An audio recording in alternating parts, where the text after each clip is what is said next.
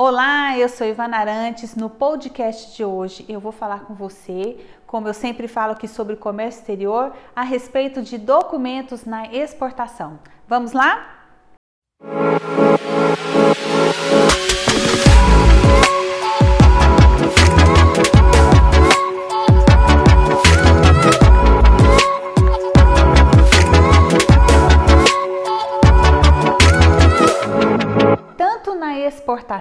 Quanto na importação são necessários que sejam emitidos, conferidos, aprovados e em boa ordem documentos de embarque. Os documentos de embarque formam o jogo de documentos que vai amparar a mercadoria tanto na importação quanto na exportação.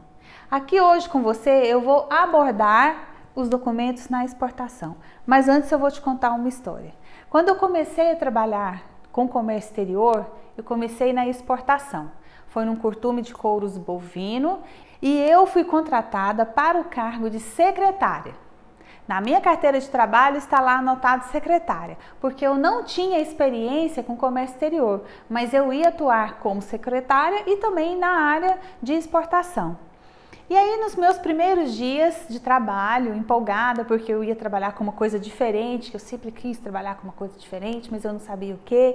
E aí, eu, me, eh, chegou até mim essa possibilidade de uma vaga para atuar na exportação, e eu agarrei essa vaga com unhas e dentes e deu certo, fui contratada. Nos primeiros dias, empolgadíssima, o diretor da empresa, que era o diretor presidente, me entregou um papelzinho assim com o tipo e a classificação, quantidade de couros que ele tinha vendido para um determinado cliente de um país, e eu acho que era Portugal. E aí ele falou para mim, Ivana, emite uma fatura pro forma desta venda que eu fiz. E eu com aquele papelzinho na mão, parecia um guardanapo, perguntei: "Mas senhor, o que é uma fatura pro forma?" E ele disse para mim assim: Eu te contratei para isso, se vira. E foi assim que eu comecei a aprender sobre documentos na exportação. Então eu vou ensinar para você aqui sem sofrimento a função da fatura pro forma na exportação.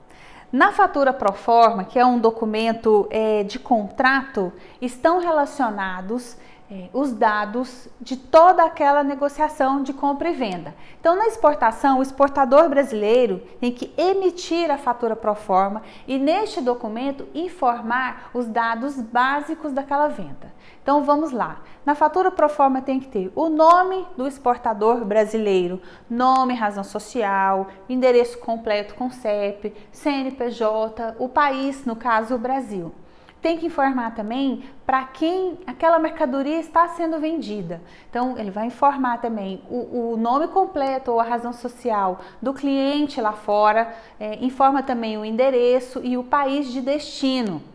Algumas outras informações importantes da negociação, como, obviamente, a mercadoria que está sendo negociada, a sua quantidade e seu preço. Lá no final, soma-se o total daquela venda e informa a condição de pagamento e a condição também dos termos internacionais de venda, que são os Incoterms, International Commercial Terms. Os Incoterms definem quais são as responsabilidades do exportador brasileiro e de seu cliente no exterior.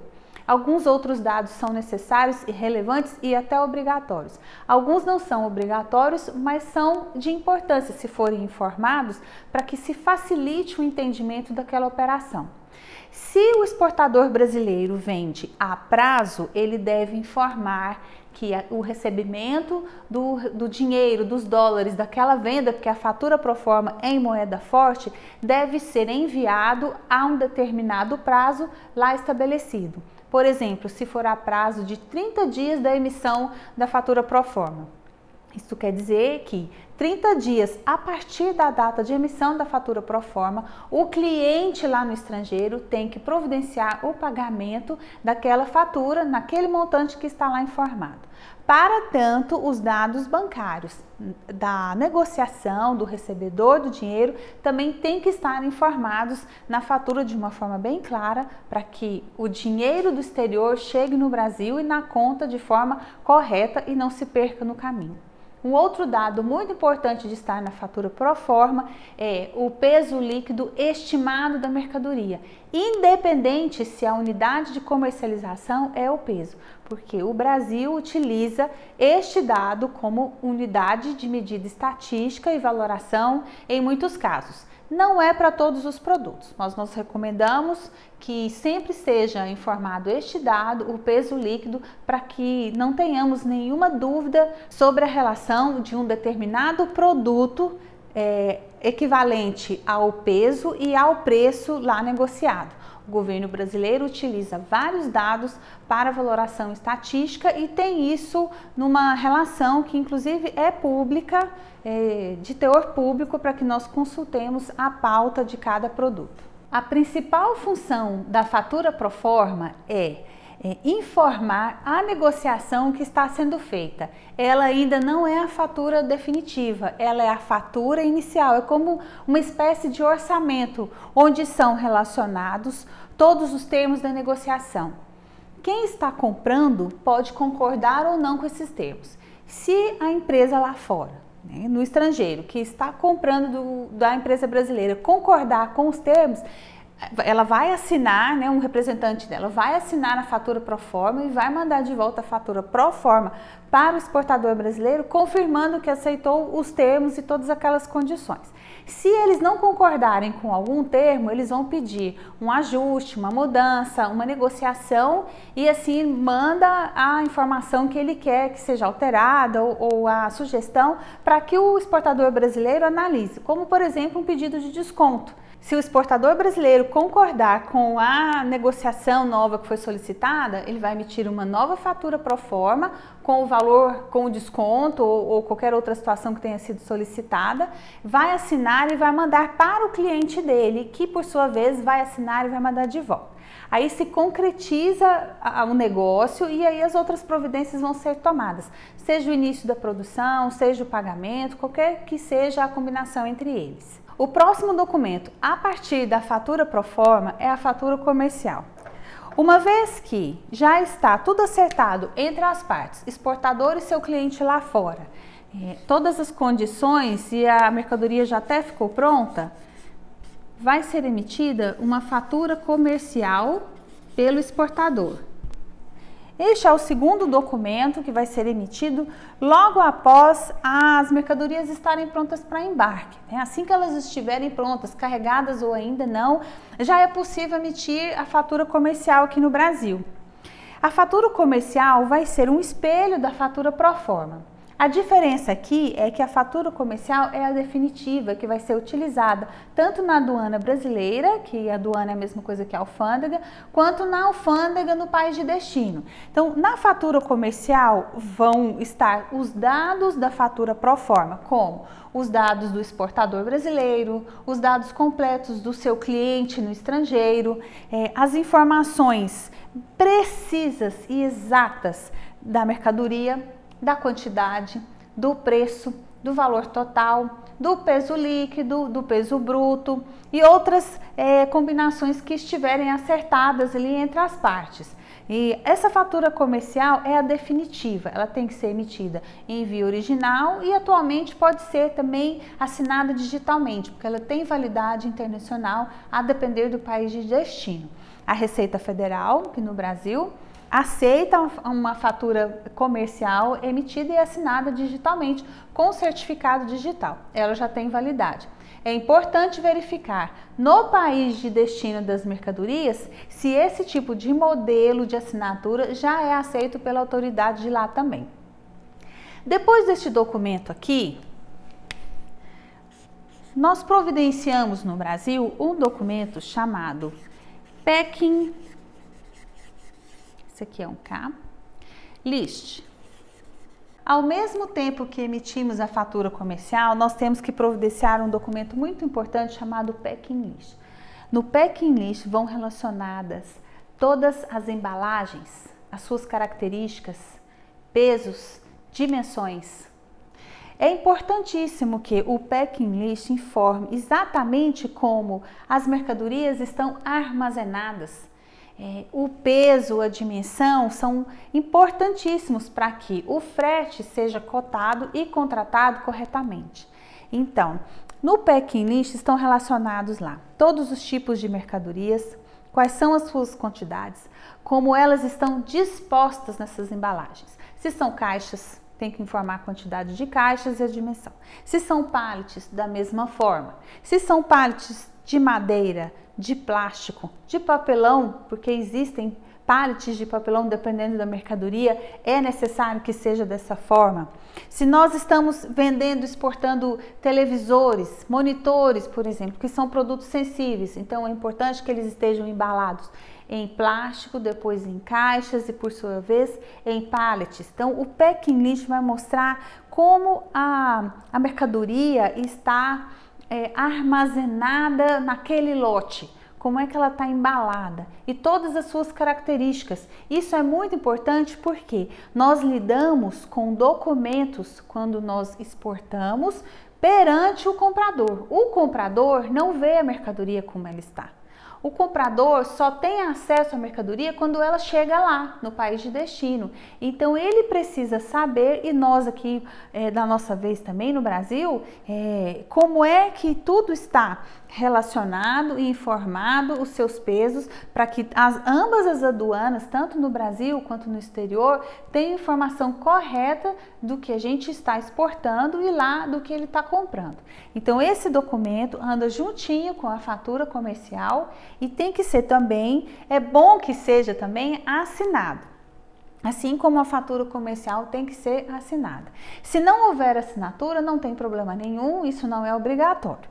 Mas é importante sim que o packing list informe exatamente como as mercadorias estão embaladas e armazenadas dentro daquele lote de exportação.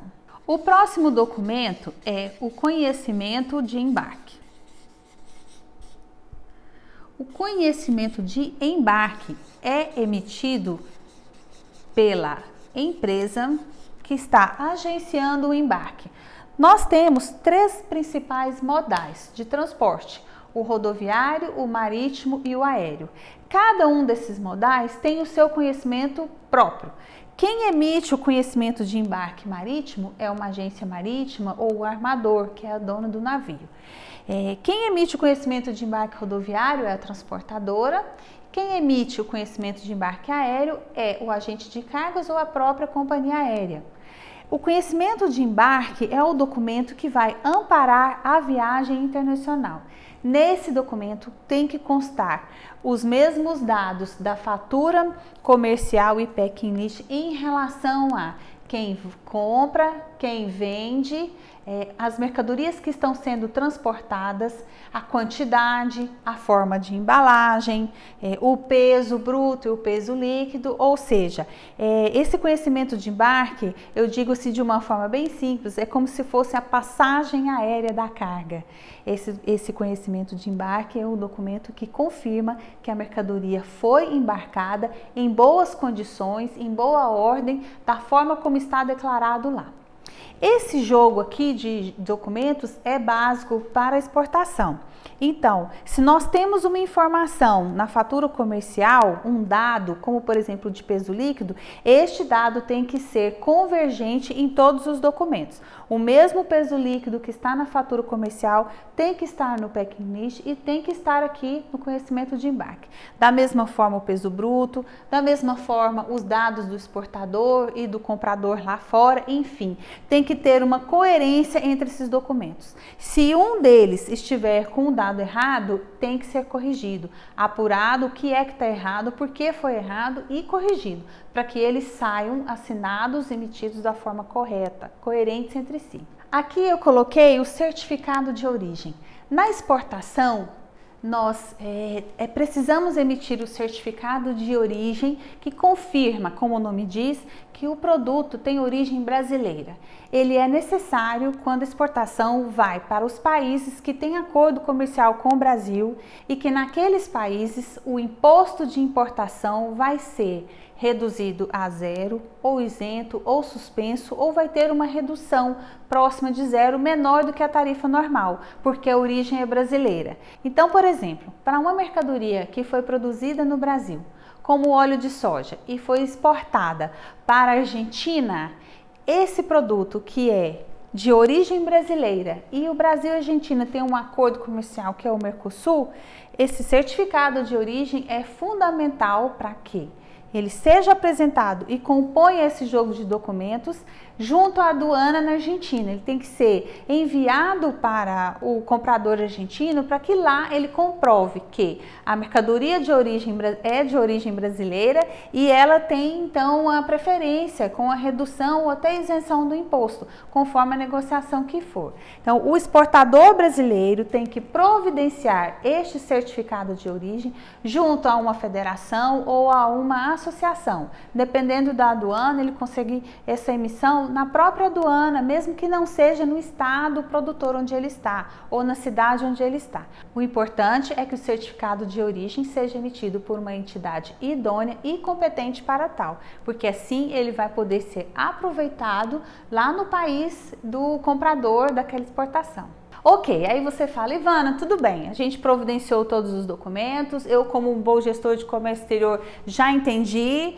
é, que o exportador é quem providencia, eu vou auxiliá-lo nessa emissão, vou providenciar tudo isso daqui para que saia em boa, em boa ordem. E aí, como é que eu faço isso chegar ao comprador? Existem várias formas, vai depender também do que foi negociado aqui desde a fatura pro forma, tá? Se o comprador desta mercadoria de exportação pagou por toda ela antes da produção, antes do embarque, os documentos já podem ser remetidos via correios ou via courier internacional diretamente para o cliente, tá? para o cliente lá no estrangeiro. Então, ele pode receber esses documentos e ficar aguardando a mercadoria chegar lá. Se o pagamento não foi feito na sua integralidade, precisa que seja terminado o pagamento final. Por exemplo, é, o comprador pagou 50% da mercadoria e vai pagar os outros 50% depois de confirmado o embarque. Então, a gente precisa provar com o conhecimento de embarque que a mercadoria foi realmente embarcada e nós mandamos esse comprovante através de e-mail, por exemplo, e aí sim ele vai mandar primeiro o, os outros 50% do pagamento e a gente espera esse pagamento chegar e retém esses documentos, porque esse jogo de documentos é a garantia de que o fornecedor vai receber o dinheiro antes da mercadoria chegar lá. Então é uma garantia que ele tem, reter os documentos até que todo o pagamento seja recebido. Depois que ele recebe o pagamento 100%, o comprador não deve nada. Nós juntamos esses documentos e aí sim remetemos via correios ou via courier. Se o exportador brasileiro quer uma segurança maior, às vezes ele nem recebeu pela mercadoria ainda ou recebeu parcial, e é, uma outra forma de remeter esses documentos é através de cobrança bancária. E isso, novamente, tem que ter sido negociado aqui na fatura pro forma não pode ser mudado no meio do caminho. Às vezes até pode, mas não deve ser assim para não, não causar um estresse na, na, na negociação entre as partes. Então, se houver um banco intermediário, assim que a mercadoria for exportada, confirmado o embarque, o jogo de documentos é providenciado por completo e entregue a um banco no Brasil. Esse banco brasileiro, que é do exportador escolhido por ele, vai providenciar a remessa desse jogo de documentos para o banco do comprador, que foi indicado por ele previamente. Dessa forma, conclui-se a cobrança bancária. Quando os documentos chegarem no exterior, o banco vai conferir os documentos se estão corretos, vai pegar o ok do comprador, que vai também fazer essa conferência e vai remeter o pagamento para cá. Dessa forma, com os bancos envolvidos, a operação fica mais segura e se chama cobrança bancária. Ivana, existem outros documentos além desses? Sim, existem certificados e declarações em geral. Certificados podem ser certificados de análise, certificados de qualidade, a depender dos produtos. Se forem produtos alimentícios, estes documentos podem ser exigidos. Algumas declarações específicas que o comprador no, no exterior pode solicitar também têm que ser providenciados. Isto é muito importante de novamente estar informado e solicitado aqui na fatura pro forma. Mas na fatura pro forma a gente relaciona os documentos necessários é, para uma negociação e uma exportação, por que não? Isso aqui é, faz o papel de um contrato de compra e venda. Então, é interessante sim informar quais são os documentos exigidos pelo comprador no país dele para atender a legislação de lá. Aqui na fatura pro forma, se são relacionados aqui e a fatura pro forma é assinada pelas partes em boa ordem, sem questionamentos, toda a documentação que está lá relacionada tem que ser providenciada. Então, certificados e declarações em geral também podem compor o jogo de documentos de exportação.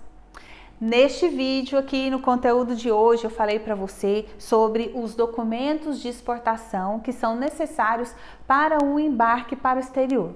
Os documentos são fatura pro forma, fatura comercial, packing list, conhecimento de embarque, certificado de origem e certificados e declarações em geral, a depender do país comprador. Eu espero que tenha contribuído para o seu conhecimento com este conteúdo de hoje.